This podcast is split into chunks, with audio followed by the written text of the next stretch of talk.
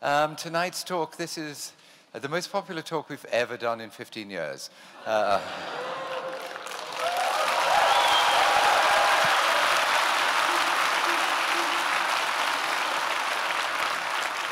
Tonight is the third, um, so it's been a weekend of Jordan Peterson, which was, has been a huge pleasure. Uh, for anyone who doesn't know him, um, and last night I think it was one babe in arms, and tonight it's probably my mother. Um, he is a, was a prof associate professor at Harvard University and is now the professor of clinical psychology at Toronto. Um, his first book was a huge success. Um, it uh, revolutionized the psychology of religion. And his latest book, The 12 Rules of Life, um, is set to do exactly the same. Um, just a few housekeeping things. At the end of the talk, um, we're going to have a Q&A, which I'm going to moderate. Um, so do prepare your questions. Um, please make them questions. And also for those people in the live stream, uh, there'll be post-it notes and you can uh, um, hand questions to the ushers and we'll be taking those as well. Um, so um, I look forward to that. And at the end of it, um, we're going to be doing not so much a signing, uh, but here on stage a dedication. Um, everyone's book is, or pretty well everyone's book is already signed. So if you want to, if you don't want a dedication, then um, just leave. You, um, on the third page, you'll find the signature. Um, in order to, last night there was a huge queue, as you can imagine.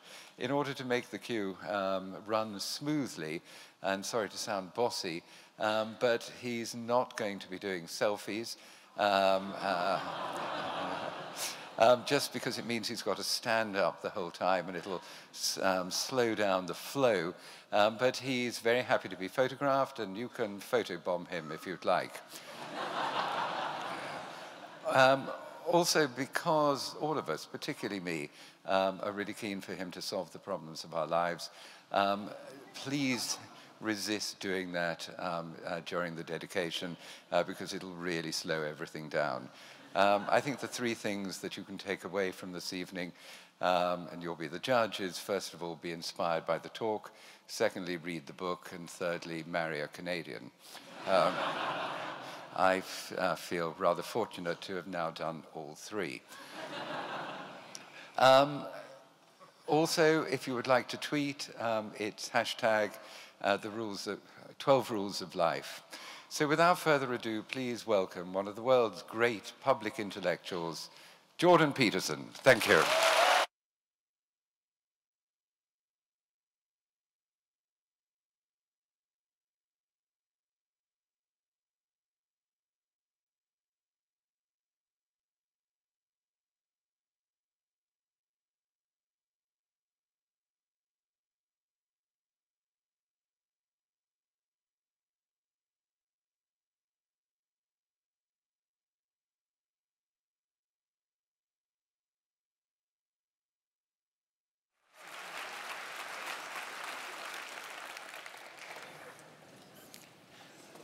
That was nice.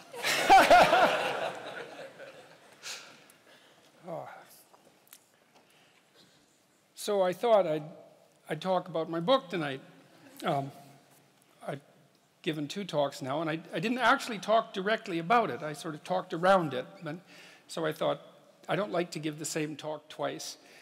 So I thought I'd actually walk through it and, and, and outline it a little bit. And, so I had to spend most of the day memorizing the rules. You know, you'd think if you worked on something for three years, or it's been five years, I guess, you'd actually have it memorized. But memory is a very strange thing, and it's, it's very particular and goal oriented. And I actually didn't have the rules memorized, and certainly not their numbers. So hopefully I do by now. So I guess we're going to find out. But I have a copy of the book here in case I, in case I forget. So I think we'll go through them one by one, and we'll see how, see how that goes. Seven o'clock, so all right, good.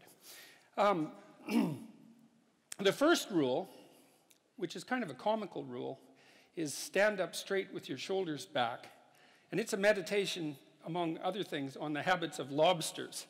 I read some papers on lobsters about must be 10 years ago, I guess, and it, they just absolutely blew me away. And one of the things I've really loved about being a psychologist, there's many things, but I've really loved psychoanalytic theory and, and the great clinicians, the behaviorists as well. I mean, Freud, Jung, Adler, Carl Rogers, Abraham Maslow, uh, the behaviorists like Skinner and, and, and the cognitive behaviorists. I mean, I've learned a tremendous amount from reading the clinicians. And so, if any of you are interested in psychology, I would really recommend reading the great clinicians because they know, they, you learn so much about life. It's crazy by reading them. So, that's been fun. But then, on the entirely other end of the spectrum, where I've learned most about psychology is from the really low, what would you call them, the, the really science-oriented animal behaviorists. That's where, who they turned into the neuroscientists, right? They were the animal behaviorists, first of all, and then they turned into the neuroscientists. And I've learned a tremendous amount from them. They're such clear thinkers. Uh, the best of the bunch, I think, there's two of them. One named Jeffrey Gray, who wrote a book called The Neuropsychology of Anxiety, which is just a deadly book. It's impossible to read. It takes like six months to read it because I think he, he read like 1,800 papers to write it or something like that. And he actually read them. That's the cool thing. And he understood them, which is really something. And then there's another guy named Jaak Panksepp who wrote a book called Affective Neuroscience, which outlines his studies, for example, of rats. He was the guy who, who learned that rats laugh if you tickle them with the end of a pencil eraser, but they laugh ultrasonically like bats. So you have to, you have to slow down the ultrasonic vo vocalization before you can hear them giggle. And you'd think, why the hell would you spend your time tickling rats with a pencil and making them laugh? But see, what he demonstrated there was that, that there was a play circuit in mammals, that there's an actual, there's a psychobiological basis for rough and tumble play, for example. It's a bloody big deal, you know, discovering a whole new circuit in the brain. That's like discovering a continent. It's Nobel Prize winning stuff. And Panksepp's affective neuroscience, I would highly recommend that. So um, there's this other book I know about too, which is 12 Rules for Life, which you could also look into if you want. Anyways, I was reading these, these articles on lobsters, and I, I, I came across this, this finding that lobsters, lobsters governed their postural flexion with serotonin. And I thought, God, that's so interesting. It's so in- flexion is this, is to stand up straight. Eh? I thought, wow, that's so interesting because, you know, depressed people crouch over. I wonder if there's any link between those two things. And then I went and read a whole pile of papers on lobster and lo- lobster neurochemistry. Lobster neurochemistry is actually quite well understood because they have a fairly simple nervous system, right? And, and so if you want to understand a complex nervous system, it's a good idea to understand a simple one first and then sort of elaborate upwards. And it turns out that um, serotonin governs status, uh, it governs status, emotional regulation, and posture in lobsters, just like it does in human beings. And so that was just blew me away. And so one, one, one thing that, that chapter one is about is the fact that if a lobster is defeated in a dominance battle, you can give it essentially antidepressants and it will fight again. And that just blew me away. You know, it's so, it's so remarkable because one of the things it tells you is that, so if you're a, imagine that you could be lobster top dog or bottom dog. Imagine there's 10 strata in the lobster hierarchy. So you could be number one, right, top lobster, number 10, bottom lobster. If you're bottom lobster, you have low serotonin levels and high octopamine levels. That's a neurochemical that human beings don't produce. And if you're a top lobster, you have high serotonin levels and low octopamine levels. And you can move a lobster in its dominance hierarchy by moderating its levels of serotonin. And I thought that's so interesting because what it means is that the counter that keeps track of our status, and we have a, a, counter in a sense in our minds that keeps track of our status, is a third of a billion years old. And what that also means is that the, the, the idea of the hierarchy, let's call it a dominance hierarchy, because it, within lobsters, it's, it's kind of like a physical prowess hierarchy, something like that. The idea of the hierarchy is at least 350 million years old. And so I read that and I think, well, so much for the idea that human hierarchies are a sociocultural construct. It's like, no, that's wrong.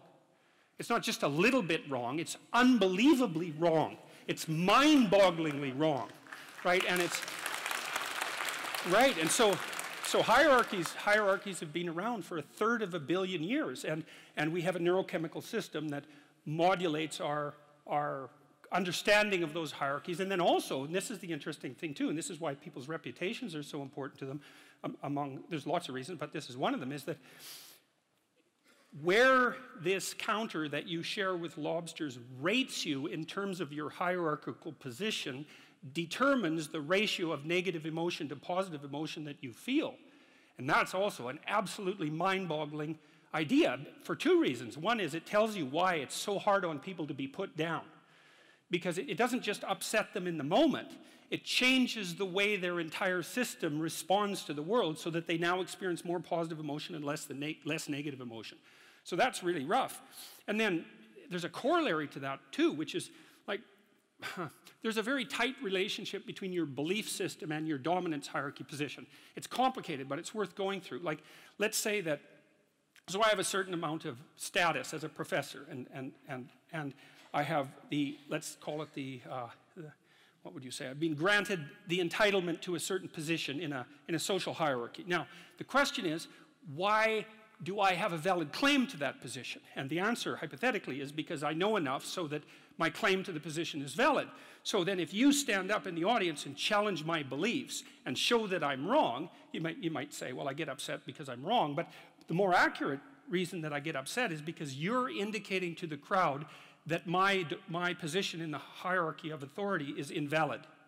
And by doing that, you lower me in the hierarchy and you mess around with the neurochemical systems that are regulating my emotions. And so, if you're interested, at least in part, in why people are so prone to defend themselves and their beliefs in the service of their position, then that's why. And so, that's a great example of how you can learn these unbelievable things by stumbling across a rather obscure biological fact. It just, it just what would you say? It, it's, like a, it's like a series of dominoes. And, and that's also why biological facts are so useful. It's like we don't have to argue about whether or not social hierarchies, as I said, are, are, or hierarchies are social constructs. A given hierarchy is influenced in its structure by sociocultural conditioning, let's say, but the fact of the hierarchy, so like the part of your brain that detects and regulates your response to hierarchies is older than the part of your brain that recognizes trees. Like it's old. It's really, really fundamental. And so, and almost all social animals organize themselves in social, in hierarchies because, now, the other thing that chapter one is, is a bit of a meditation on what might constitute a hierarchy. One of my business colleagues, a former student of mine from Harvard, very, very smart guy, he's got a graduate degree in engineering from MIT and a, a PhD in psychology from Harvard. So there's like one of him in the whole world. And he's a very smart guy. And uh, he helped me design the self authoring suite, by the way, and he's been working for about 20 years on that. Um, that's a suite of programs that helps people write about their lives and straighten them out. He told me to stop using the word dominance hierarchy. And he said the reason for that was that it was infested with Marxist presuppositions. And it really bothered me when he first said that because I've been using the word for years, dominance hierarchy. He said, we had a discussion about that. He said, well, it's predicated on the idea that you climb up the hierarchy human hierarchy as a consequence of the expression of power. It's like that's wrong. You climb up valid hierarchies as a consequence of the expression of competence. And that's actually technically right. He was exactly the right person to tell me that because he had done his PhD on what predicts success in Western hierarchies. And the answer is quite clear general cognitive ability, some prefrontal ability as well, which was what he spe specifically tested. So, intelligence, roughly speaking, although it's a little bit more elaborate than intelligence, but that's close enough. And trait conscientiousness accounts for about 50% of the variance in long term success. And you think, well, hey, how do you want your society to be structured?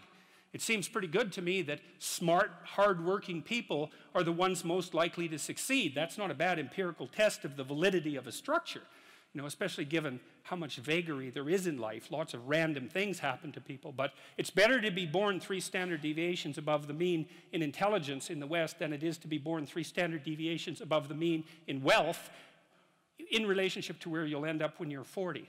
So he said to use the word competence hierarchy, or we decided that, and I think that's much better. So, chapter one is a bit of a meditation on the nature of hierarchies and the biochemistry of hierarchy, but it's also an injunction about how to present yourself because you don't, you want to present yourself to the world in a manner that, that doesn't disgrace you in some sense. That, that might be a good way to think about it. And you don't want to disgrace yourself because the consequence of disgrace is, is emotional dysregulation more pain, less positive emotion. And so the best way to present yourself is to stand up forthrightly and to stretch out, you know, and to occupy some space and to, to to you, you make yourself sort of vulnerable by doing that because you open up the front of your body, right? But it's a sign of confidence. And that way people are most likely to give you the benefit of the doubt. And that's a good way to start regulating your mood. But not only does it directly regulate your mood to stand up, because it's so tightly associated, like postural flexion is associated with serotonin and emotional regulation, but also because if you straighten up and you present yourself in that manner, then other people are more likely to take you seriously. And that means they'll start treating you as if you're a number one lobster instead of a number 10 lobster. And that's another way that you can at least give yourself the bloody benefit of the doubt, right? And, and, and, and, and, and, and confront the world in a courageous manner. And that's a really good way of also of, of figuring out how to establish yourself in multiple competence hierarchies because one of the general rules of thumb about how to be successful is to confront things that frighten you forthrightly and with courage. And that's kind of a universal strategy for success. And so that's what the first chapter is about. So that's quite fun. My graduate students, I told them these lobster stories. Hey, my graduate students, when we used to go out for breakfast, and they were a very competitive bunch, very fractious and witty, and they were always trying to get one over on each other, eh? And making some witty put down or something like that. And it got to the point in the restaurants where they put their claws in the air and click like this when they, you know, got one over on one of their colleagues, which was very peculiar and, and strange and, and very funny as well. So so that's rule number one. Um, rule number two is uh, treat yourself like you're someone that you care about. And that, that's a deeper chapter, I would say. Like, chapter one is kind of comical, but it's also got this serious scientific end, for example, and it's practical, like most of the rules are. Chapter two is a bit of a meditation on why. See, I read this, I read this, uh, this piece of work by Jung a long while back, and he, it was a meditation on um, the injunction to treat your neighbor as, as you would like to be treated, something like that. And what Jung pointed out, which I really liked, was that that wasn't an injunction to be nice to other people. It was an invitation to reciprocity. It was something like this. It's like you should figure out how you would like to be treated, like you were taking care of yourself, not how you would like people to respond to you. It's, it's more important than that. It's like imagine you had a child that you really cared for and, and someone said, Well, people will treat this child exactly like you want them to, but you have to figure out what that is. And so then you'd have to sit down for like a month and you'd think, okay, well, how do you want your child to be treated? You don't want everyone just to be nice to him, you know. You want people to challenge him and you want people to discipline him and you want people to tell him when he's wrong. It's like you don't just want everyone to be nice. That's, that's pathetic. It's pathetic. There's, there's no challenge in that. And so, well, you want to treat other people like you would like to be treated, well, then you have to figure out how would you like to be treated? And while you'd like people to fawn all over you and just lay everything at your feet, it's like, no, that's, that's not something you'd wish for for someone that you were taking care of. And then, then there's an additional problem, which is it's often the case that people will treat other people better than they treat themselves. That happens extremely frequently. So, one of the things I pointed out in chapter two was that if you have a dog and you take him to a vet and the vet gives you your pres the prescription medicine, you'll go buy the medicine and you will give it to the dog and you will do it properly. But if you go yourself to a doctor and you get a prescription, there's one that there's a 30% chance you won't even pick up the medication. And if you do, there's a 50% chance that you won't administer it to yourself properly. And so I really thought about that. When I first came across that statistic, it really, it was another one of those little facts. I thought, what the hell's up with that? It's like, you'll do it for your dog, so obviously you'll do it for something you care about, and you're conscientious enough so you'll actually do it. So like, why wouldn't you do it for you? Your dog likes you. You know, even your dog would rather that you did, but, but you don't. You don't. And, and it's, it's actually one of the reasons that modern medicine doesn't work nearly as well as it could because people just don't take their medication. And it's not only because they don't take care of themselves, there's some skepticism about doctors, but you could be just as skeptical about the vet. So it's a deep meditation, I would say. And it's what I've done with these rules is they're very simple rules, and they're, they're kind of comical and tongue in cheek in some ways. But what I've tried to do is like pull them apart and show what's underneath them and to go down as deep as I possibly can. And in rule two, it's a bit of a meditation on why people don't like themselves very much. And I think there's two reasons, really. And one is that we're, we're fragile and damageable and imperfect in multiple dimensions all the time. And that often just gets worse. It gets lots of things get worse as you get old, for example. So it's not necessarily that easy for a self-conscious being who's extraordinarily aware of his or her own fragility and, but not just fragility, um, um, foolishness and errors. Like you know yourself better than anyone else knows you, and you know you you might have a certain amount of uh, dislike for someone you know because of something they did, but you know everything you did. Jesus, that's a drag, man. You know, you have to carry that along behind. It's like, really, I did that, you know? And then, so there's that. It's like you're, you're weak and kind of useless and prone to temptation. And you know all those things you know, that just shouldn't be that way. And then you're also capable of pretty vicious acts of malevolence. And so you also know that about yourself. And so it's a real existential question for people. It's like, why the hell should you take care of something as sorry and wretched as you are? And that's really what the chapter is about. It's because the answer in the chapter is yeah, yeah, yeah, you know, you're, first of all, yes, you're pretty useless and terrible, but so is everyone else. And that's actually an existential problem, right? And what I mean by that, it's a problem that every human being has always had and always will. So it's not just you, it's a universal problem. And that there's, there's an answer to that. And one of them is to uh, what does it to say? Love the sinner but hate the sin. It's something like that, is that despite the fact that you're not all that you could be, the proper attitude to have towards yourself is the attitude that you would have towards someone that you genuinely cared for. And that it's incumbent on you to act as if you genuinely care for yourself, just like you would act towards someone that you actually cared about, some other person. And so it's a reversal in some sense of the golden rule, right? And, and it's a discussion of why that's necessary. And also, more than that, it's a discussion of why, why you have a moral obligation to do that. It's not just that you should because it would be better for you. It's, you actually have a moral obligation to do that, I think, because you make the world a much better place, much worse place if you don't take care of yourself. So you should bloody well take care of yourself, you know, because, well, that's what the chapter is about. It's partly because you have something valuable to bring into the world. That's the thing about being an individual. It's the thing that Western civilization has always recognized that as an individual, you have a light that you have to bring into the world. And that if you don't bring it into the world, the world is a dimmer place. And that's a bad thing because when the world is a dim place, it can get very, very, very dark. And so it's necessary, not just so that you feel better, not just so that you're a number one lobster, none, none of those things. You need to take care of yourself because you're in the best position to do that.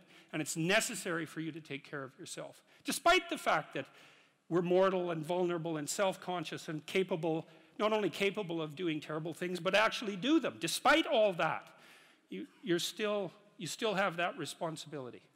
And so I wanted to you know, hit the question as hard as I can to try to figure out, well, why people are, have, are contemptuous of themselves.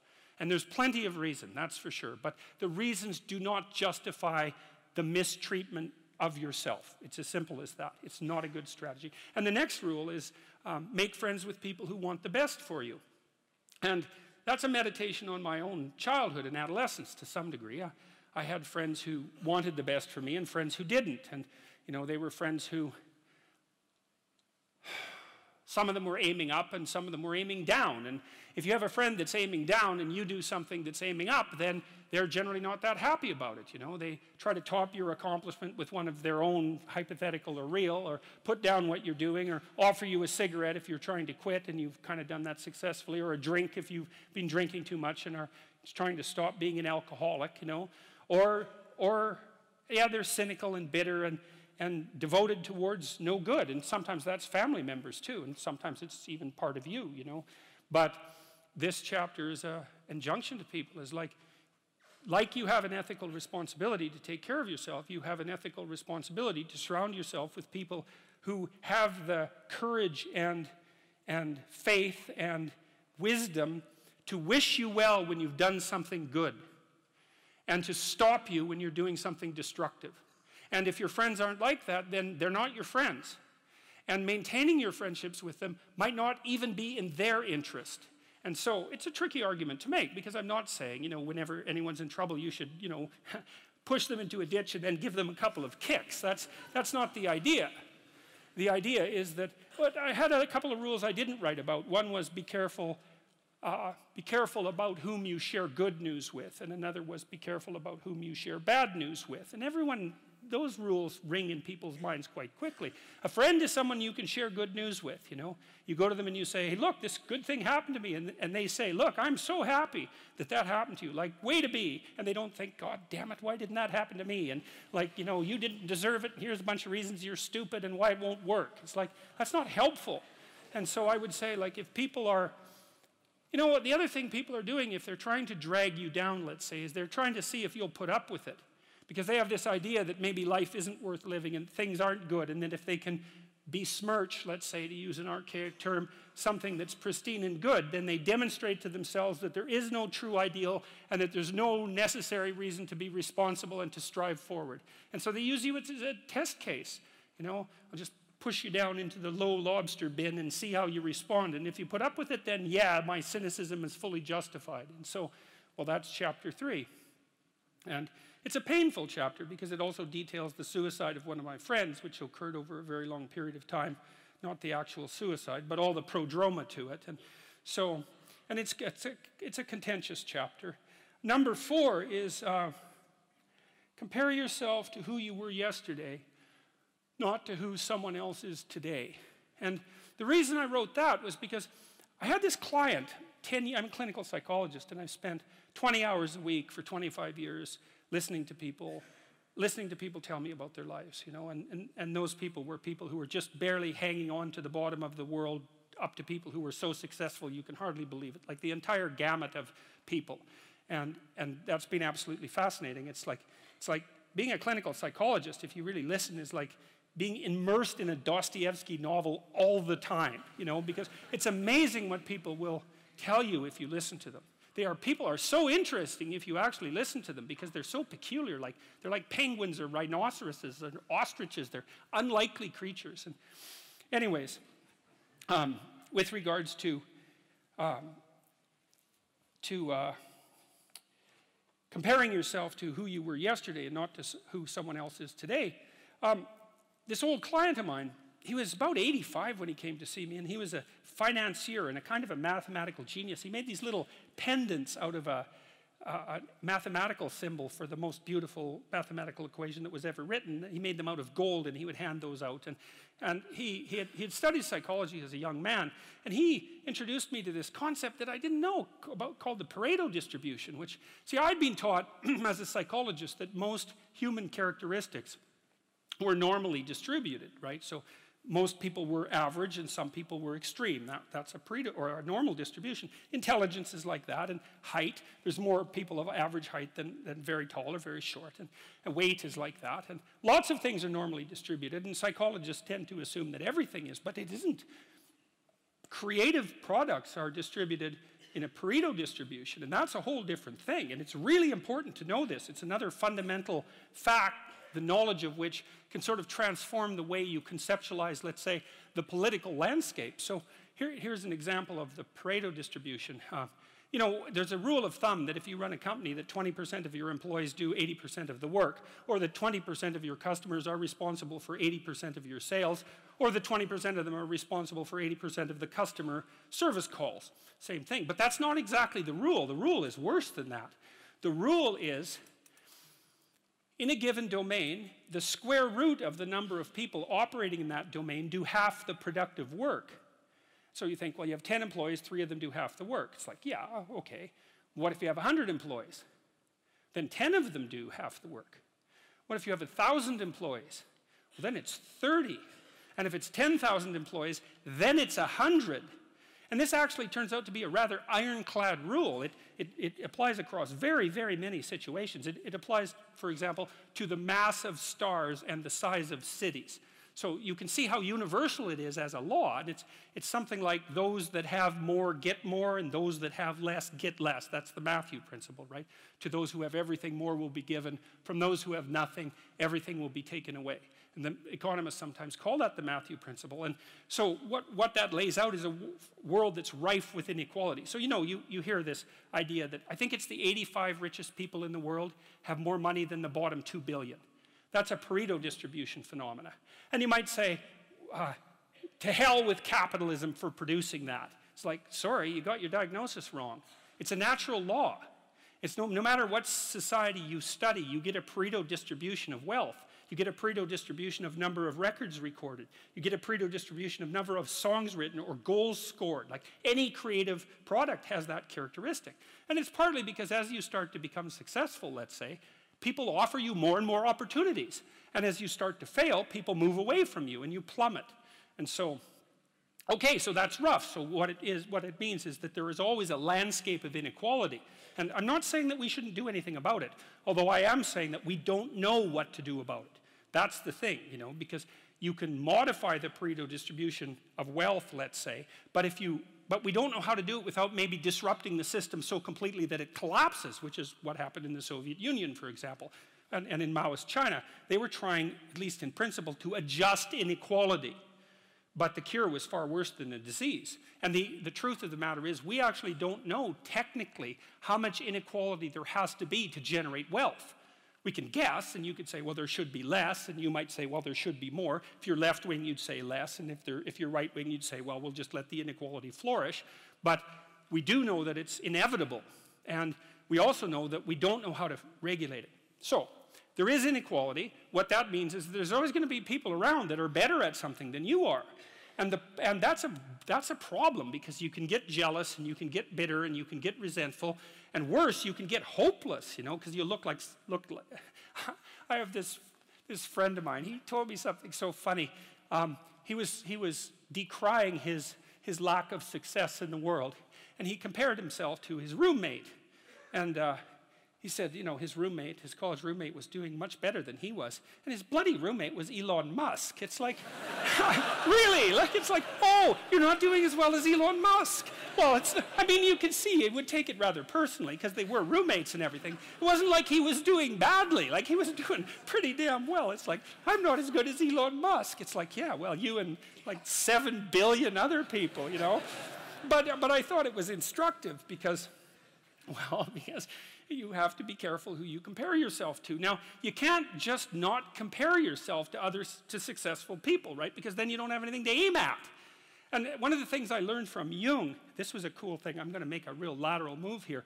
Jung thought the book of Revelation was appended to the Bible because the Christ in the Gospels was too merciful. He was too nice a guy.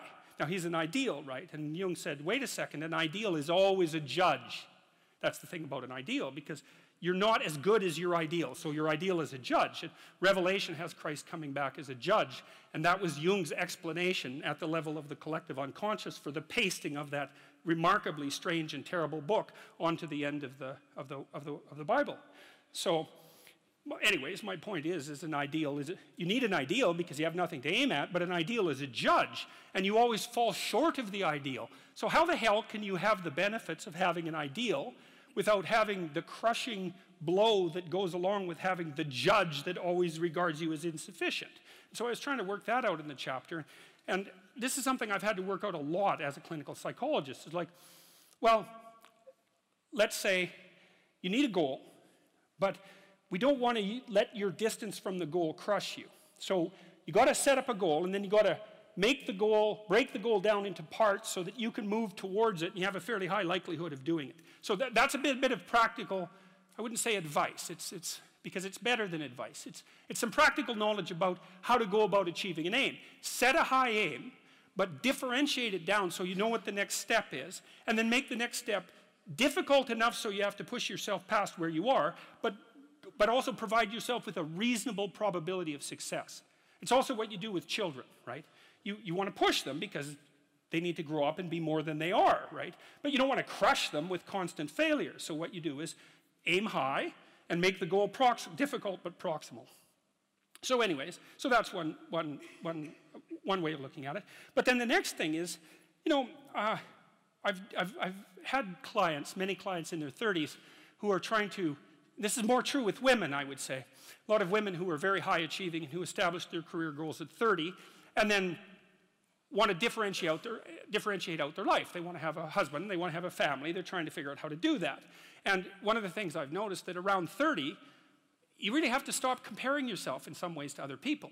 And the reason for that is that the particularities of your life are so idiosyncratic that there isn't anyone really all that much like you, you know, because the details of your life happen to matter. And so maybe you compare yourself to some rock star or something like that. And, you know, the person's rich and famous and glamorous and all that, but, you know, they're alcoholic and they use too much cocaine and they've had three divorces. And it's like, how the hell do you make sense out of that? Is that someone that you should judge yourself harshly against or not? The answer is you don't know because you don't know all the details of their lives. And who do you know that you can compare yourself to? That's easy. You, yesterday. So here's a good goal. It's something like, well, aim high. And I, I, really mean that. It's like, and we'll talk about that a little bit too. Aim high, but use as your control yourself. It's like, so your goal is to make today some tiny increment better than yesterday. And you can use better, you can define better yourself. This doesn't have to be some imposition of external morality. You know, you know where you're weak and insufficient, where you could improve. You think, okay, well, this is what I'm like yesterday. If I did this little thing, things would be just a, an increment better. And, well, that's a great thing because you get the ball rolling, and incremental improvement is unstoppable. You can actually implement it, and it starts to generate Pareto distribution like consequences. It starts to compound. And I've seen that happen in people's lives over and over. People write me all the time and tell me that they're doing that, but I've seen that happen to, in people's lives continually. They make a goal, a goal that, the goal should be how could I conceive of my life so that if I had that life, it would clearly be worth living, so I wouldn't have to be bitter, resentful, deceitful, arrogant, and vengeful? Like that's sort of the bottom line, right? Because that's what endless failure does to you. It's not good. And, and, and that's what life without purpose and a goal does to you as well, because life is very hard. So you think, okay, well, I need to adopt a mode of being that would justify my suffering. And you can ask yourself that question what would make this worthwhile? I, quote Nietzsche, I think, in that chapter. He said, He who has a why can bear almost any how. That's a lovely line, man. I mean, it's a lovely line. And it's really worth thinking about. So you think, well, how, how do I manage all this misery and suffering and futility? It's like, well, I need to figure out what I would have to do in order to make that clearly worthwhile. And so then you have your goal, and then you think, well, I need to move towards that incrementally because I'm kind of useless and can only do so much, and maybe not even that. And, but all I have to do is be a little bit better than my, my miserable self yesterday. And that'll propel you forward very rapidly. And, and you can succeed at it, which is also really lovely because why not set yourself up for success? You know, because otherwise you'll droop around like a number 10 lobster. And, you know, that's just not good. You get all pinchy when that happens. And it's not a good thing. So that was, that was chapter four. Chapter five, geez, we're cruising along here. Chapter five is the one that I thought I would get in the most trouble for writing. You know, I figured people would be all over me for this. And so far they haven't been, but they, they still might be. So, and it's called Do Not Let Your Children Do Anything That Makes You Dislike Them. And I thought that would be contentious, first of all, because people would think, well, I never dislike my children. It's like, really? really? really? You know, you're going to really tell me that? God. You know, and there's a more, there's a more horrifying element to that too, because as a clinical psychologist, I've seen the full Freudian nightmare, I can tell you that. And, you know, the, I've seen families where it's like this it's like the family members are standing in a circle, let's say, and each of them has their hands around each other's neck. And they're squeezing hard enough to strangle the other person in 20 years. And that's the family. It's like, and you know, if you if you haven't met a family like that, or well, then you're not paying attention. And there's, a, there's some reasonable possibility that you're actually in a family like that. So the idea that parents can't dislike their children is like, God, how naive can you get? It's just, that's just, if you think that, man, you, I don't even know where you'd start to straighten yourself out. I could never dislike my children. It's like, yeah, well, those are the people who produce the most monstrous children, too, I can tell you that. So, so and then there's this idea that Jung had, which I really love, which is the idea of the shadow. And, you know, it, it kind of got pop psychology and trendy, uh, sort of among the New Age types, too. But one thing I can tell you about Carl Jung is no matter what else someone might say about him, he is absolutely not New Agey. If you read Carl Jung and you understand him and you're not terrified right to the depths of your soul, you haven't understood a damn thing you've read. And one of the things that Jung said about the shadow, which is the dark side of humanity, the dark side of each individual, was that its roots reached all the way to hell. And he meant something, he meant something very specific, both metaphysical and practical by that. The metaphysical element was he meant hell, literally and metaphysically, but he also meant the more proximal kinds of hell. And so what he meant was that if you were able to understand your dark side, then you would see in yourself a reflection of the behavior that was, that was present at Auschwitz, for example. And that the reason that people don't take the dark side of themselves seriously at all, and even confront the fact that it exists, is because no one wants to see that reflected within them. And no wonder. Like, it's, it's, it's absolutely no wonder. Jung also believed that that confrontation with the shadow was an inevitable barrier to enlightenment, that there was no, you know, Joseph Campbell, um, who is a popularizer of Jung to some degree, has become well known for saying, follow your bliss. And, and, and you know, Campbell learned virtually everything he knew from Jung. But Jung, that isn't what Jung said at all. He said, pursue what's meaningful and you'll encounter that which you least want to encounter. And that's, well, that's the dragon, right? That's the dragon that hoards gold, for example. And the dragon is also something that lives inside you, and it's not something that you take the encounter with lightly. There are very old stories about this. There's this Egyptian story about the god Horus, who was the Egyptian savior in some sense. And when he encountered evil, um, even though he was a god, he lost an eye in the battle.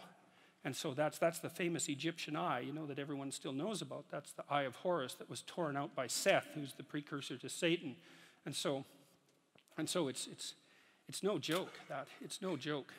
Um, back to children. See, I kind of knew this when I had my kids. I, I'd already undergone that to some degree and, and understood what it meant to be a bad person, a terrible person.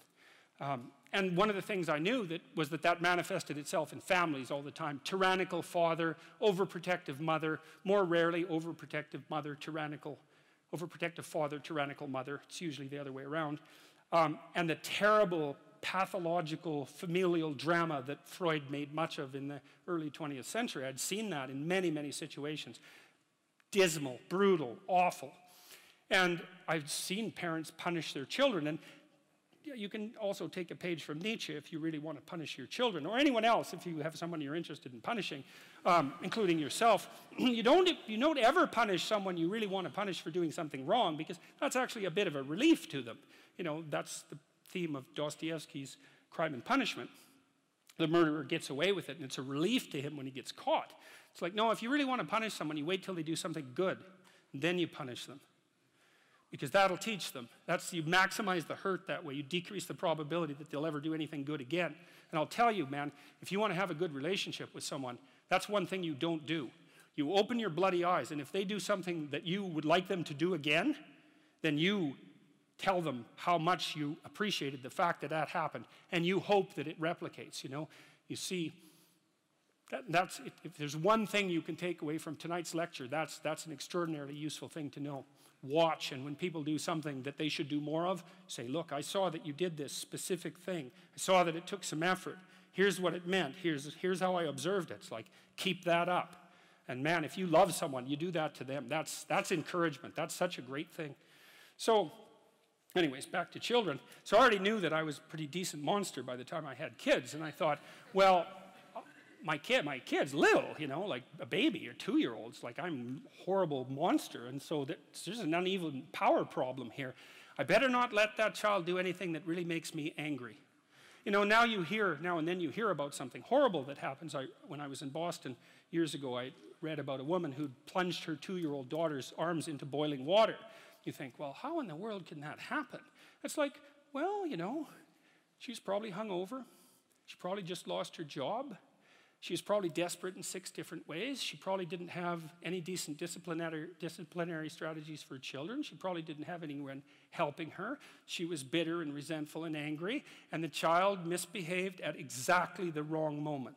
And like you're going to be around your children a lot, and so you might want to have it so that they don't misbehave at exactly the wrong moment because all, all hell can break loose if they can. And I didn't want that to happen. And, so, and I knew that it was easy for people to hate their children, even though they mouth the words that they love them all the time. I saw very little evidence of that in many situations. And so, one of the things you know, you have a natural affinity for children and even more, maybe a more powerful natural affinity for your own children. So that's a good start.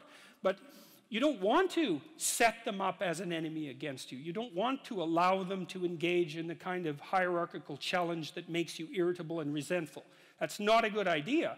And if the things they do make you dislike them, the probability that they will make other people dislike them is extraordinarily high.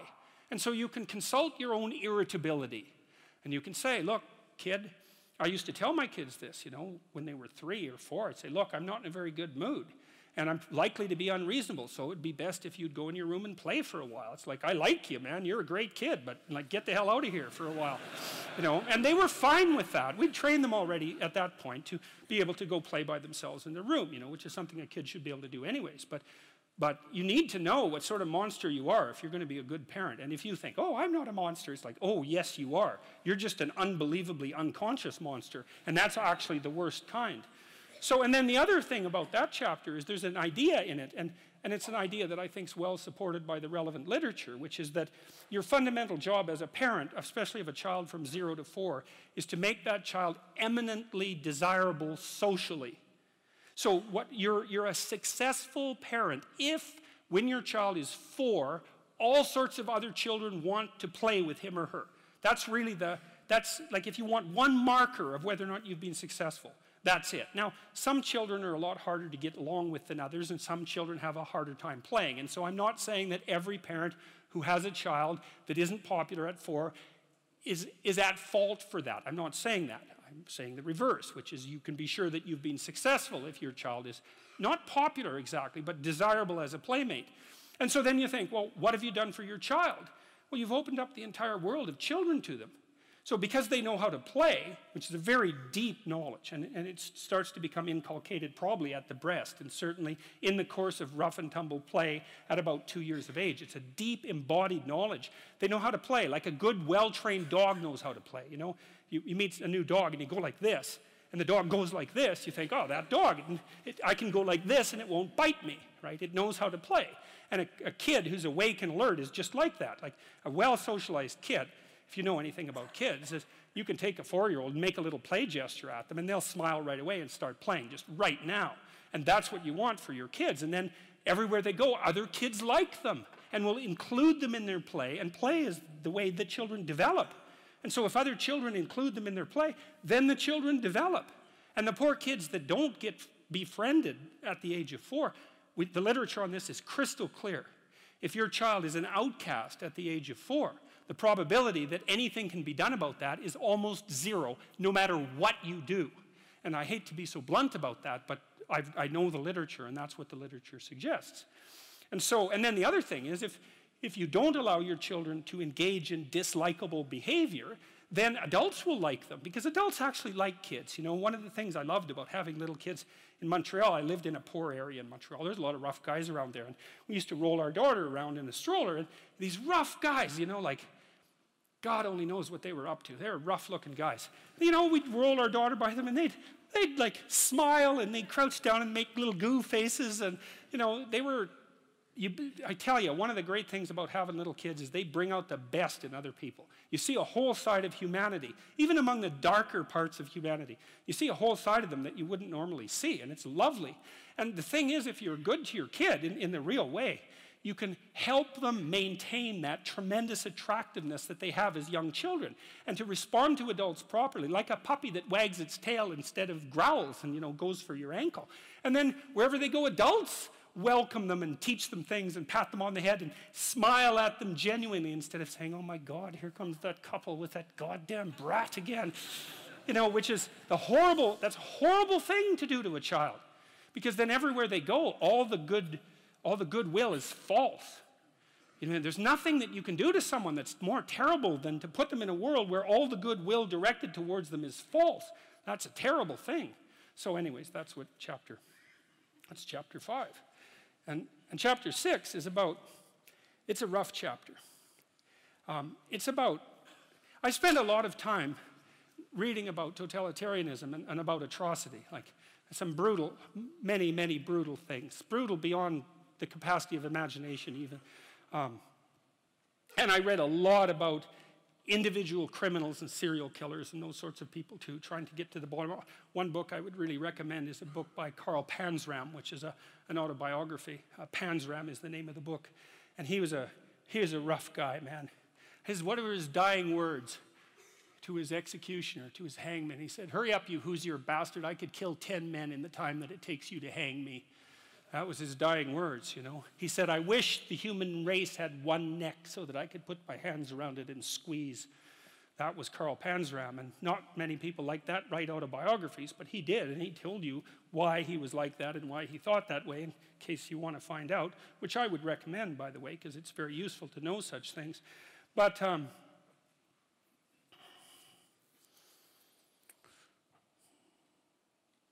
Now I have to remember why I told you that Panzram story. oh yeah, chapter six is about that. It's about it's about Panzram, and it's about the Columbine kids, the kids who shot up the high school. Because I read their diaries, you know, and and I understood them too, which is even better than just reading them. And you know, you see these mass shootings all the time, and everyone does the same thing. Oh, how did that happen? Why did that happen? How can it be this way? It's like well, why don't you read what they said about why they did it and just assume that that's the reason. And if you go, if you go, oh, well, the Columbine kids, oh, yeah, it was like, oh, they must have been bullied. Oh, yes, because, you know, the natural response of anyone who's been bullied is to go arm yourself to the teeth to plot the destruction of the entire city, I think it was of Detroit, to line your entire high school avenue with bombs and then to go and shoot your classmates. That's what happens when you're bullied. It's like, no, that, that's not what happens when you're bullied. That's a stupid explanation. It's shallow beyond belief. And it, and it really emerges only because people don't want to contend with the real issue. And the Columbine kids, well, they were contending with the real issue. You know, they basically said quite forthrightly that in their own arrogant estimation, being itself was corrupt and unnecessary, and it would be best if it was eradicated in the most brutal possible way as fast as possible. And you get to places like that if you dwell on revenge for three or four years in your mom's basement.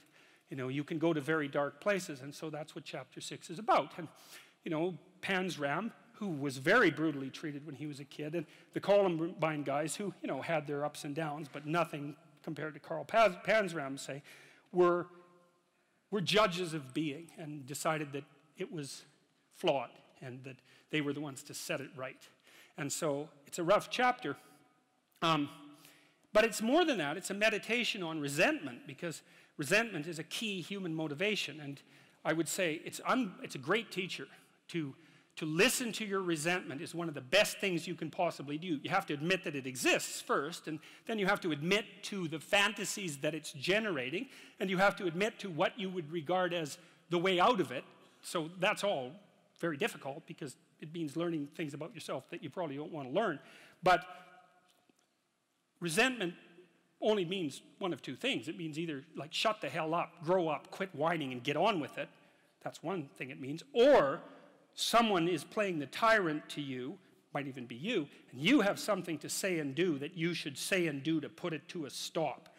And so maybe, and resentment can show you the pathway to doing that. Um, it's a meditation on resentment, and one of the one of the principles that I extracted from that is like a resentful person wants other people to change. And if you're resentful, then your motivations aren't trustworthy. In fact, they're very, very dark. And that's why I went to the extreme with people like Panzram and the Columbine killers. Um, resentful people who want to change the world are not to be trusted. What should you do instead? How do you treat your own resentment? I would say, well, there's a, there's a great, I read this great line in a T.S. Eliot play called The Cocktail Party. And in it, this woman comes up to a psychiatrist. I think this is in this chapter. And she says, You know, I'm having a really rough time of it. I'm suffering badly. My life is not going well. And, and then she says, uh, I hope that there's something wrong with me. And the psychiatrist says, What the hell do you mean by that? And she says, Well, here's how I look at it there's either something wrong with the world, and I'm just in it, and that's how it is. And then, like, what am I going to do about that? Because it's the whole world. Or maybe I could be fortunate and there's something wrong with me that's causing all this unnecessary suffering. And if I, could just set it right, I could learn and I could set it right. And so, well, I've been thinking about that for a very long time. And I think, well, if your life isn't going the way it is, you know, you can find someone else to blame, which is pretty convenient for you and also relatively easy. Or you could think, okay, I don't like life. I don't like the way my life is unfolding. Um, maybe I don't like life in general because it's tragic and, and tainted with evil. How do I know if my judgment is accurate? And the question is, well, have I really done everything I possibly could to set my life straight? Because maybe I shouldn't be judging it, its quality or the quality of life itself or being itself for that matter, if I haven't done everything I possibly could to set my life straight. Well, so there's a, there's a task. Solzhenitsyn, who I'm a great, I'm a great admirer of Solzhenitsyn, his book, The Gulag Archipelago, was one of the things that brought down the Soviet Union. And he said that one man who stopped lying could bring down a tyranny. And, you know, he said that with some authority. Uh, I, I think you could easily make the case that the Gulag Archipelago is the greatest book of the 20th century. I mean, there's other contenders, obviously, but he said when he was in the Gulag camps, you know, meditating on how the hell he got there, and he had a rough life, man. I mean, first of all, he was on the Russian front at the beginning of World War II, and then he was thrown in the Gulag camps. And that was just the beginning of his adventures, man. He had a rough life. And he was in the camps, and he was thinking, what the hell? Like, how did I, what, how did I get here? What's going on? And he had Hitler and Stalin to blame, right? So if you have, if you need someone to blame, man, Hitler and Stalin, that, that's great. But he, he, that isn't what he did. He said he meditated for a while once he realized that he might have something to do with in some strange way with the way things turned out for him. And he said he went over his life with a fine tooth comb in his memory. And he thought, okay, where did I go wrong? But by my own judgment, when, when, when, I, when there was a path in front of me, when did I take the path that I knew I shouldn't take? Because you all know that, right? You know. Sometimes you don't know if what you're doing is good or, or if it's bad. It's just ignorance. You just don't know. But sometimes you bloody well know and you do the thing you know you shouldn't do anyways. That happens a lot. And why do you do that? Spite is part of it, stupidity. There's all sorts of reasons, but you certainly know you do it. Solzhenitsyn thought, okay, well, what would happen if I took responsibility for where I am in this concentration camp? And then I went over my whole life and tried to figure out all the things I did that were wrong by my own estimation that increased the probability that I would get here. And then what would happen if I tried to set them all right now in the present? And that's why he wrote the Gulag Archipelago. And one of the consequences of that, as I said, was it sped the dissolution of the Soviet Empire. So, hey, that's not bad, eh? Like, you make a real confession, you really repent, you, you do your penance, which is writing this book, and you completely change the geopolitical landscape of the world. It's like, and that, that's worth thinking about because it's not only Solzhenitsyn who did that, Nelson Mandela did something quite similar.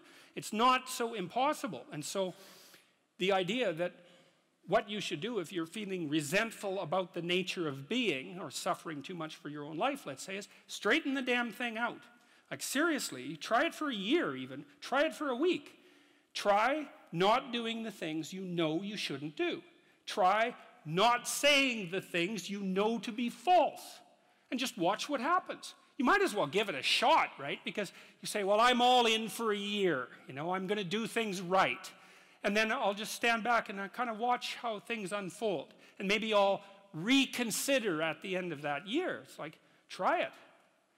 Try it. I mean, I would say I've had thousands of letters now from people who are saying, hey, I tried that, you know, and hey, you know, worked.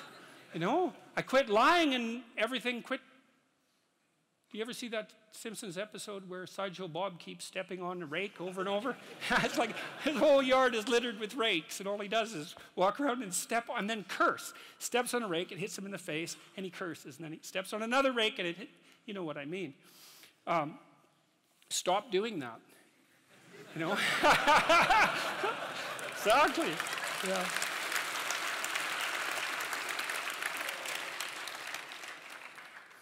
I don't know if we'll get through all 12 rules. I guess you'll have to read the damn book.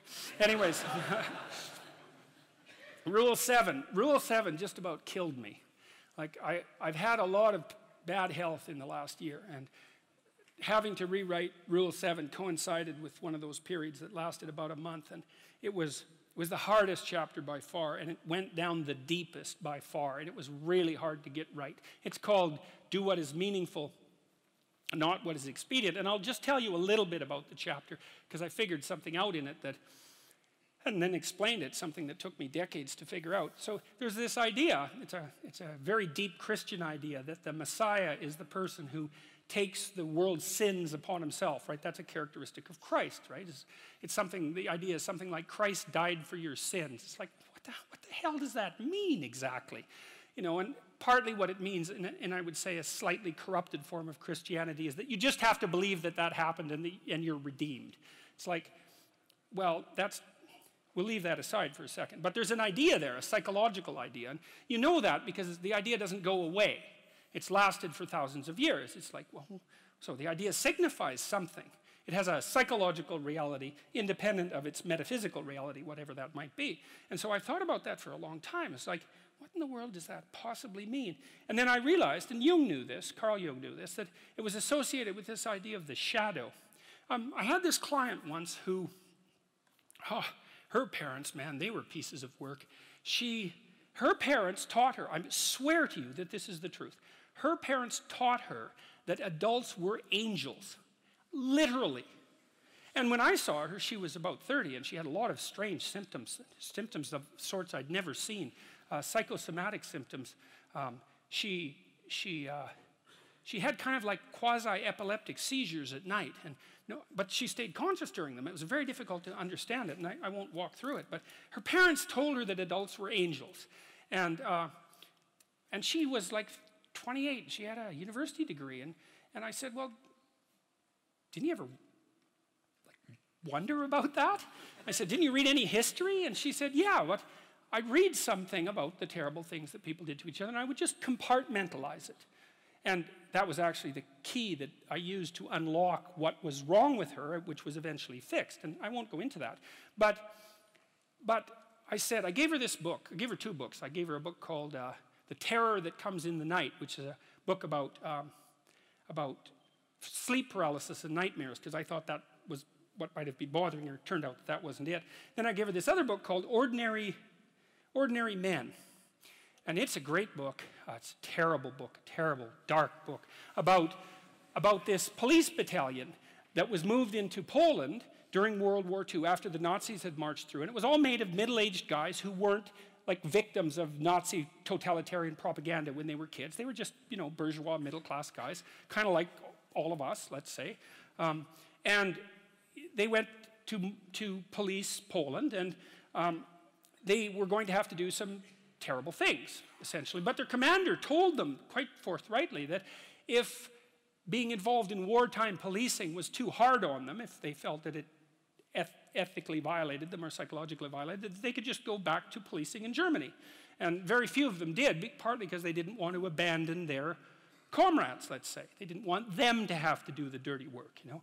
And they ended up, they were normal policemen, they ended up the sorts of people who could take naked pregnant women out into the middle of the field and shoot them in the back of the head. That's how the book that's the culmination of their training. It's very interesting to read about their training because they were absolutely sickened by what they learned to do, like physically sickened, vomiting, shaking, traumatized, but they didn't stop. And, and if you want to know why, then you can read the book. And I said, look, read this book, but don't bloody well compartmentalize it. Enough of that. It's like read it like you're one of the damn policemen, which is how you should read history.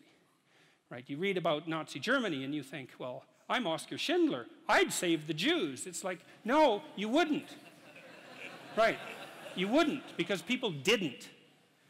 And the probability is very high that you wouldn't. And all you have to do is think it through. You know, Anne Frank is like, you're really going to put your family at risk to hide a group of another family in your attic for like multiple years while there's Nazis parading the street and where if you get exposed, you all die. You're going to do that, are you? It's like very unlikely. And, and, and no wonder, it's not surprising that it's unlikely, but you don't want to be inflating yourself with self, you know, with, with fictional heroism without actually knowing the facts on the ground. So I told her to read, read it and to understand that the policemen were her. And, and that's the thing to understand. Well, the idea that the Savior is the person who takes the world's sins upon himself is exactly that. It's exactly the same idea. It's like the way that there stops being Nazis is for you to know that the Nazis were you and for you to decide not to do that again. But you have to know, you see, this is the thing that people won't do. You have to understand that you could not only do what the Nazi camp guards did in Auschwitz, but that you could actually enjoy it. And then you have to decide that you're not going to do that anymore. And that's not an easy thing to figure out. Well, and that's what that chapter is about. So that's a rough chapter, man. That's a rough chapter. And that's only a bit of what it's about. You know, there, there's, a lot of, there's a lot in there. And, and that's, anyways, that's what that's about. Um, chapter 10, chapter 9. Let's see, I better look. I'm getting a little tired here. Cha oh, yes, chapter 9 is assume that the person you are listening to might know something you don't. This is a chapter about conversation and about the different forms conversation takes. And it's a chapter about humility, and it's a chapter about listening. And the humility element is, it took me a long time to understand why there's religious injunctions supporting humility. To even understand what the word really meant in that sort of technical sense. And it means something like this it means what you don't know is more important than what you know. And, and that's a lovely thing to then, then what you don't know can start to be your friend, you see. People are very defensive about what they know, and for the reasons we've already discussed. But the thing is, you don't know enough. And the you can tell you don't know enough because your life is not what it could be, and neither is the life of the people around you. You just don't know enough. And so, what that means is that every time you encounter some evidence that you're ignorant, someone points it out, you should be happy about that because you think, oh, you just told me how I'm wrong. It's like, great. Like maybe I had to sift through a lot of nonsense to get through the real message that you're telling me. But if you could actually tell me some way that I'm wrong and then maybe give me a hint about how to not be wrong like that, well, then I wouldn't have to be wrong like that anymore. That, that would be a good thing. And, and you, can, you, can, you can embark on that adventure by listening to people. And if you listen to people, they will tell you They'll tell you amazing things if you listen to them, and many of those things are little tools that you can put in your toolkit, like Batman, and then you can go out into the world and use those tools, and you don't have to fall blindly into a pit quite as often. And so the humility element is well, do you want to be right, or do you want to be learning? And it's deeper than that. It's do you want to be the, the tyrannical king who's already got everything figured out, or do you want to be the continually transforming hero, or fool for that matter, who's getting better all the time? And that's actually a choice, you know. Um, it's a deep choice, and it's better to be the self transforming fool who's humble enough to make friends with what he or she doesn't know and to listen when people talk. And listening is a transformative exercise. Like if, if you listen to the people in your life, for example, if you actually listen to them, They'll tell you what's wrong with them and how to fix it and what they want. They can't even help it if you start listening because people are so shocked if you actually listen to them that they, they tell you all sorts of things that they might not have even intended to, things they don't even know. And then you can, you can work with that. And so, and the other thing that's so interesting, you know, now and then you have a meaningful conversation, right? You, you have a good conversation with someone, you walk away and you think, geez, you know, we really connected, and I know more than I did when I came away from that conversation. And during the conversation, you're really engrossed in it. And that, that, that feeling of being engrossed is a feeling of meaning. And the feeling of meaning is engendered because you're having a transformative conversation. So your brain produces that feeling of meaning for you. It says, oh, yeah, this is exactly where you should be right here and now. It's, it's the right place and time for you. And that's a great place to occupy. And so a good conversation where people are listening has exactly that nature. And the reason it has that nature is because it is, in fact, transformative. It's one of the truisms of, of clinical psychology. Like, if you're a clinical psychologist, a huge part of what you do is just listen to people. It's like, you know, they come in, they're unhappy, and they'd rather not be, something like that. You say, well, why do you think you might be unhappy? And they don't know. They have some ideas. And they may have to ramble around for like a year before they figure out why they're unhappy. They get rid of a bunch of reasons why they thought they were unhappy that are untrue. And then you kind of get to the heart of the problem. And then you might ask them, well, if you could have what you wanted so that your life would be okay, what would that look like? Then they have to ramble around a bunch about that because they don't really know. But the listening will straighten them out because people think by talking. And in order to think, you have to have someone to listen because it's very hard to think. hardly anyone can think. And even the people who can think can only think about a limited number of things. But almost everybody can talk. And you can listen to yourself talk. And if someone listens to you, then, well, then you also have a foil for your thoughts, right? Because you can watch the person when you're talking and see if you're boring or see if you're amusing or if you're engrossing, all of those things. And so, listening, that's a very good thing. I outline a Carl Rogers dictum. He was a famous clinical psychologist. This is another great little tip. Rogers said, Here's a trick to tell if you're listening. So let's say someone lays out their perspective for you, and then what you do is say, Look, here's what I think you said. I think you said this and this and this and this and then this. Is that right? Have I got what you're saying right? And maybe the person says, God, you haven't been listening at all. And, you know, then they have to straighten you out. Or maybe they say, yeah, yeah, you got it. And then the nice thing about that is that you summarize their argument for them, which can be very helpful, and for you.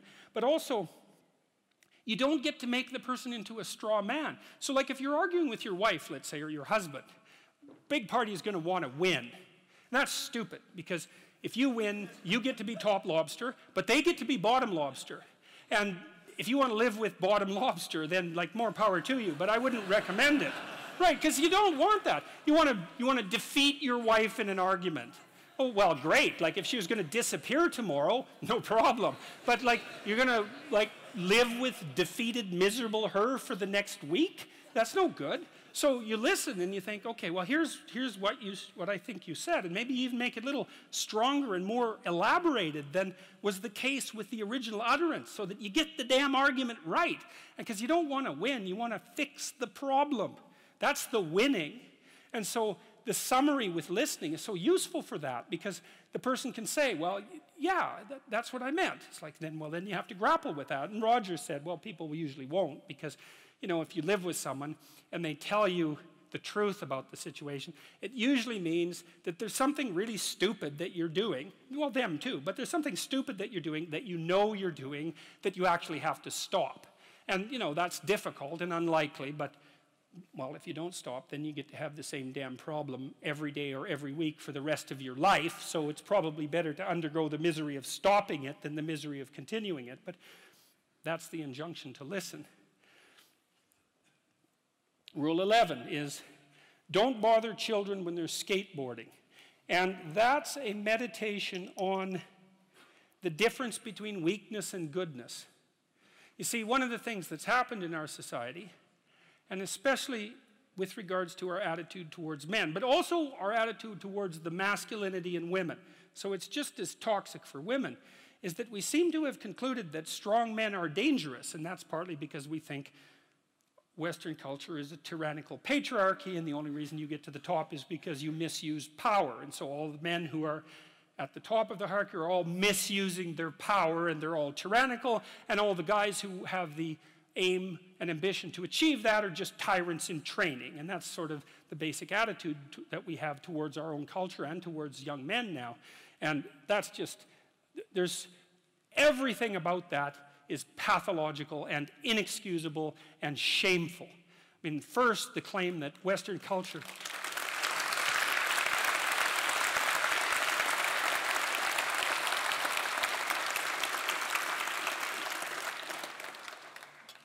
the idea that Western culture is primarily a patriarchal tyranny is like,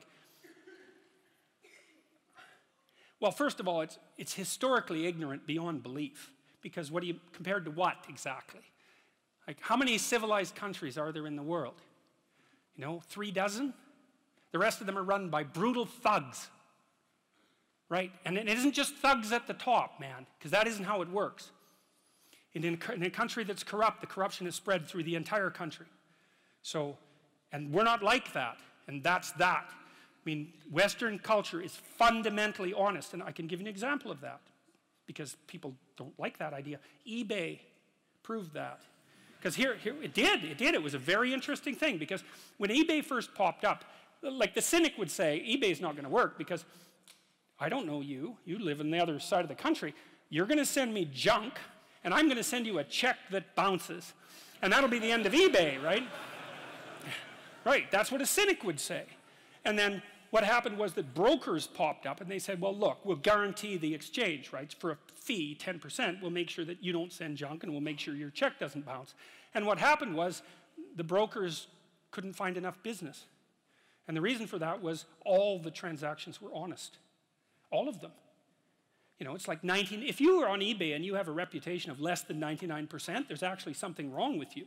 You know, okay, 98%. But really, it's that, it's that tight. And so the default position was you're offering this, I'll buy it, we'll make the exchange fairly. And what happened was a bunch of capital that was frozen, technically speaking, junk that people had that other people could need, got freed up, and eBay freed up a tremendous amount of money for people. And it was all a consequence of default honesty. We also know that one of the best predictors of success in Western world is conscientiousness. And conscientious people are honest and have integrity and are dutiful and do what they say they'll do. And that's a really good predictor of long-term life success, especially as a manager and administrator, something like that. So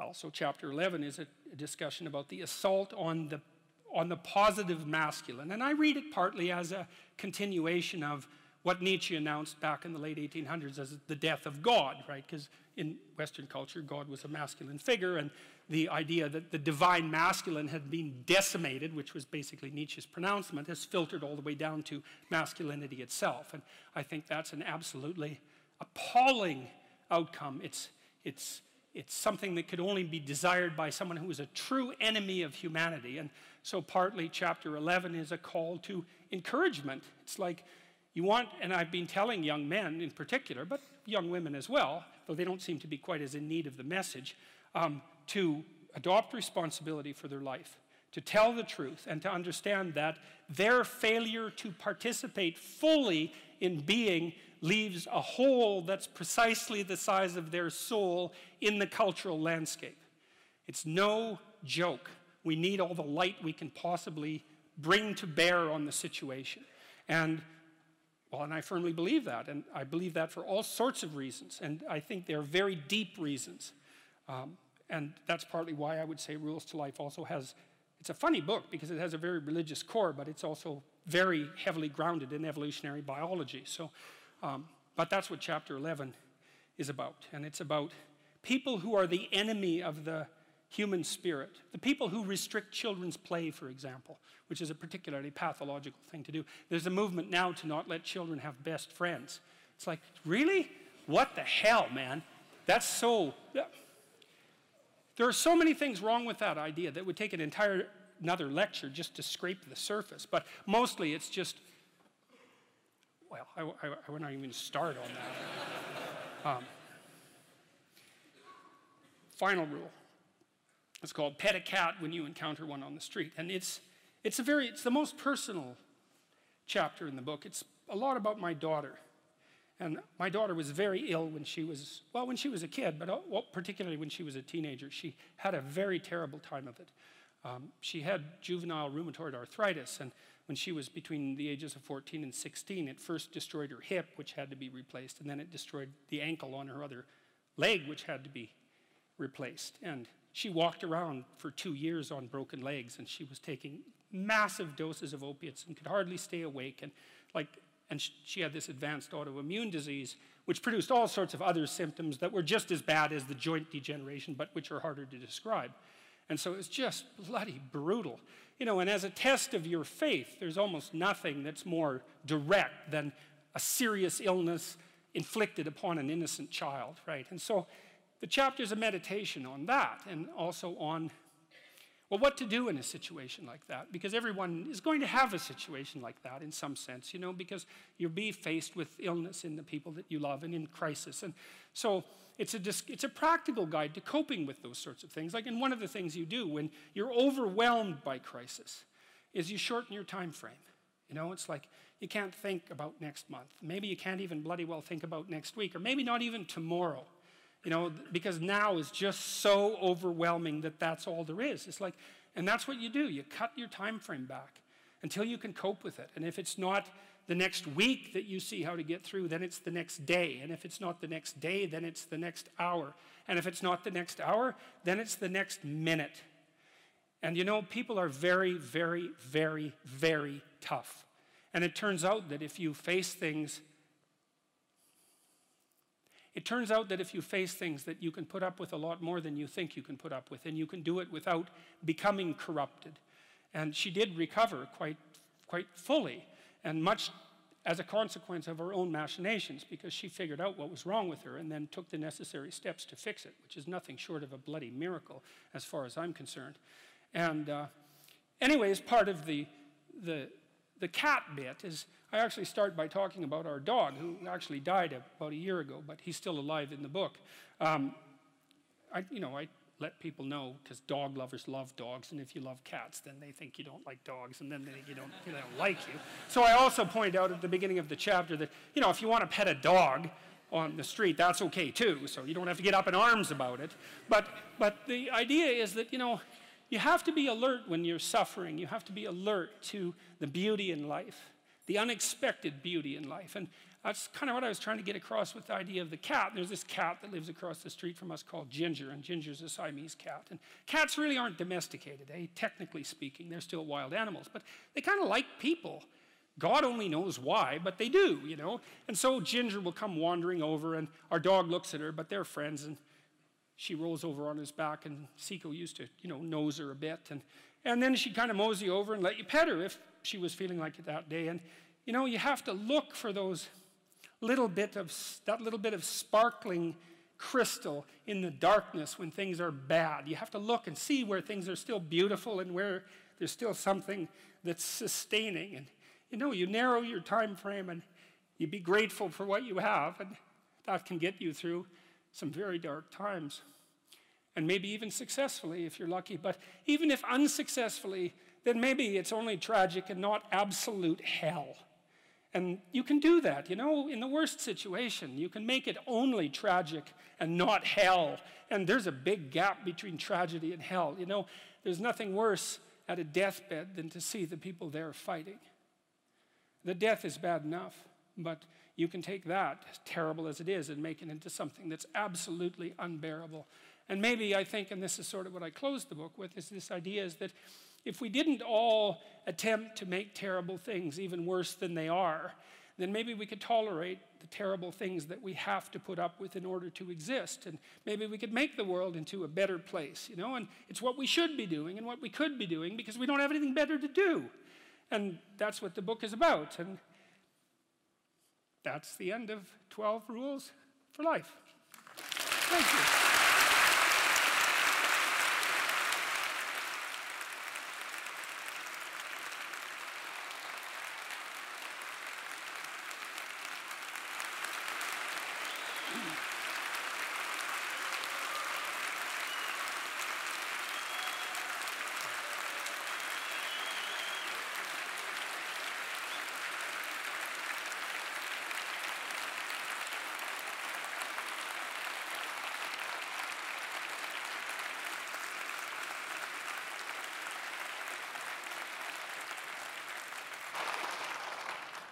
Well, we've overrun joyously, and um, normally I would have uh, sort of cut the talk and done something so we can have uh, questions, but I really didn't think it was appropriate. Um, this evening's talk was absolutely luminous um, and inspiring. But so I'm going to do one question, one question only, and um, and I'm going to leave Jordan to actually decide what's the question he's going to ask. So I'm going to take three from the audience. Um, I'm going to read out three that have, have come from the live stream. Um, one from the live stream is How do you challenge the identity politics of today? The second is a more personal one is Where do you fall short yourself in these 12 rules? And is it a constant adjustment?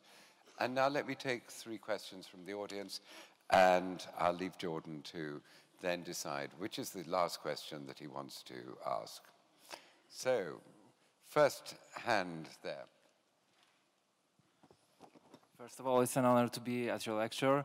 Uh, and the question is, um, I wanted to ask, like, for example, uh, some people, like for example, Stefan Molyneux, uh, who interviewed you, uh, puts, I think, tremendous um, attention to admitting faults of parents and admitting the harm that was done uh, when getting better and working through adversive childhood experience.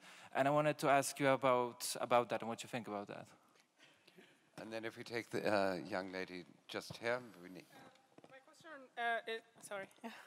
My question is uh, about chapter 9, about being humble and uh, um, listening to what your enemies are um, saying and criticizing you. Um, I, am a kind of person who uh, kind of speak, uh, speak my thoughts, so I, I, I, speak them to my friends and see how they bounce uh, at them. Um, uh, so um, I, I noticed that there's always a group of of my friends who always criticize what I'm saying and not even um, try to understand I'm where I'm coming from. And um, I've, I've, always wondered how to deal with that. I mean, I, I want to listen to what they are saying, but um, they're not understanding what I'm, they're not trying to listen to what I'm saying. So what would you do in that situation? I'm going to answer that very briefly. Okay. There's a, a line in the New Testament that's relevant to that. Do not cast pearls before swine. And what that means is that if people are not listening to you, stop talking to them. And that's really, that is the best piece of advice that I can give you. And what happens is, is that if you stop talking to people who aren't listening to you and start watching them instead, they will tell you what they're up to. But so if you have things to say, say them, but you find people that will listen, talk to them. The ones who aren't listening, pull back because you're, you're devaluing what you have to say by offering it to an audience that does nothing but reject it. And that's a good guideline to life in general. So pull back. Yeah. And our last question um, is gentleman over there with the in blue. Thank you, Dr. Peterson. Uh, it brought a smile to my face when you mentioned the work of John Taylor Gatto, and I just wanted to know uh, what you think the relationship is between the classic trivium and the Holy Trinity, and if there is, how has that changed over time? I'm going to leave you to answer okay. one okay. question only. Okay, uh, okay. And then. okay, okay. And, well, look, I'm and, going... then, and then you're going to be back on stage okay. uh, dedicating. Yes, yes, okay, okay. I think I'm going to answer where do you fall short in these 12 rules? Is it a co constant adjustment? You know, um, like I wrote these rules. Why did I write these rules? Well, you know, and especially when I said, well, you should try to improve yourself instead of trying to set the world straight, or in, instead of worrying about what other people are doing wrong. You might say, well, that's a hell of a thing for someone to say who just wrote a book called 12 Rules for Life. It's like, you know, but the thing is, is that I wasn't just writing that. I was writing that for me as much as for anyone else. And I, I mean that, I really mean that sincerely. You know, I had an opportunity to spend somewhere around five years meditating on how you should conduct yourself so that your life is what it could be. And like I'm in the group of people that I'm advising. You, you know what I mean? It's like all of these things are very difficult to stand up straight, to remember that, and to treat yourself like you're someone worthwhile, and to make friends with people who are good for you, and, and, and to tell the truth, or at least not to lie. I mean, these are all ideals, right? And especially taken as a whole, they constitute a kind of ideal. And you never, you never, you never attain the ideal. The, and not only that, it recedes as you approach it, right? Because you, straighten yourself out and you think, well, I've got it now. And you think, no, wait a minute, there's more to go. There's still more to go. And then you get that much farther along the line, you think, oh, yeah, I thought this was the end of the road. It's like, no, there's plenty of imperfections left to iron out. And so it is a constant adjustment. And, but there's something about that that's also positive because you might say that it's not so much that there isn't such a thing as a good person. It's that our idea of what constitutes good isn't right. Because a good person is someone who's trying to get better. And, and no matter how good you are, there's better that you can get, but the, the real goodness is in the attempt, right? It's in the, it's in the process, to, to use somewhat of a cliche. You know, there's this, and I'll, I'll close with this, and it's a good way, way to close. You know, and this is a psychological observation. The, the central figure of Western culture is Christ. And we can look at that psychologically, because Christ is the dying and resurrecting hero. And what does that mean psychologically? Well, it means that you learn things painfully. And when you learn something painfully, a part of you has to die. That's the pain. You know, when a dream is shattered, for example, a huge part of you that, that constituted that dream, maybe even the biological substrate of that dream, has to be stripped away and, and burned. And so, life is a constant process of death and rebirth. And to participate in that fully is to allow yourself to be redeemed by it. And so the good is that process of death and rebirth, voluntarily undertaken. It's like you're not as good as you could be, so you let that part of you die. And if someone comes along and says, you know, there's some dead wood here, man, it needs to be burned off, you think, well, that stuff's still a bit alive. When that burns, it's going to hurt. It's like, yeah, well, no kidding. But maybe the thing that emerges in its place is something better. And I think this is the secret of human beings. This is what we're like, you know. Unlike any other creature, is that we can let our old selves die and let our new selves be born. And that's what we should do. And so, where do I fall short uh, in these 12 rules? Well, endlessly. Because, well, here's a way of thinking about it. Until the entire world is redeemed, we all fall short. And that's probably a good place to stop.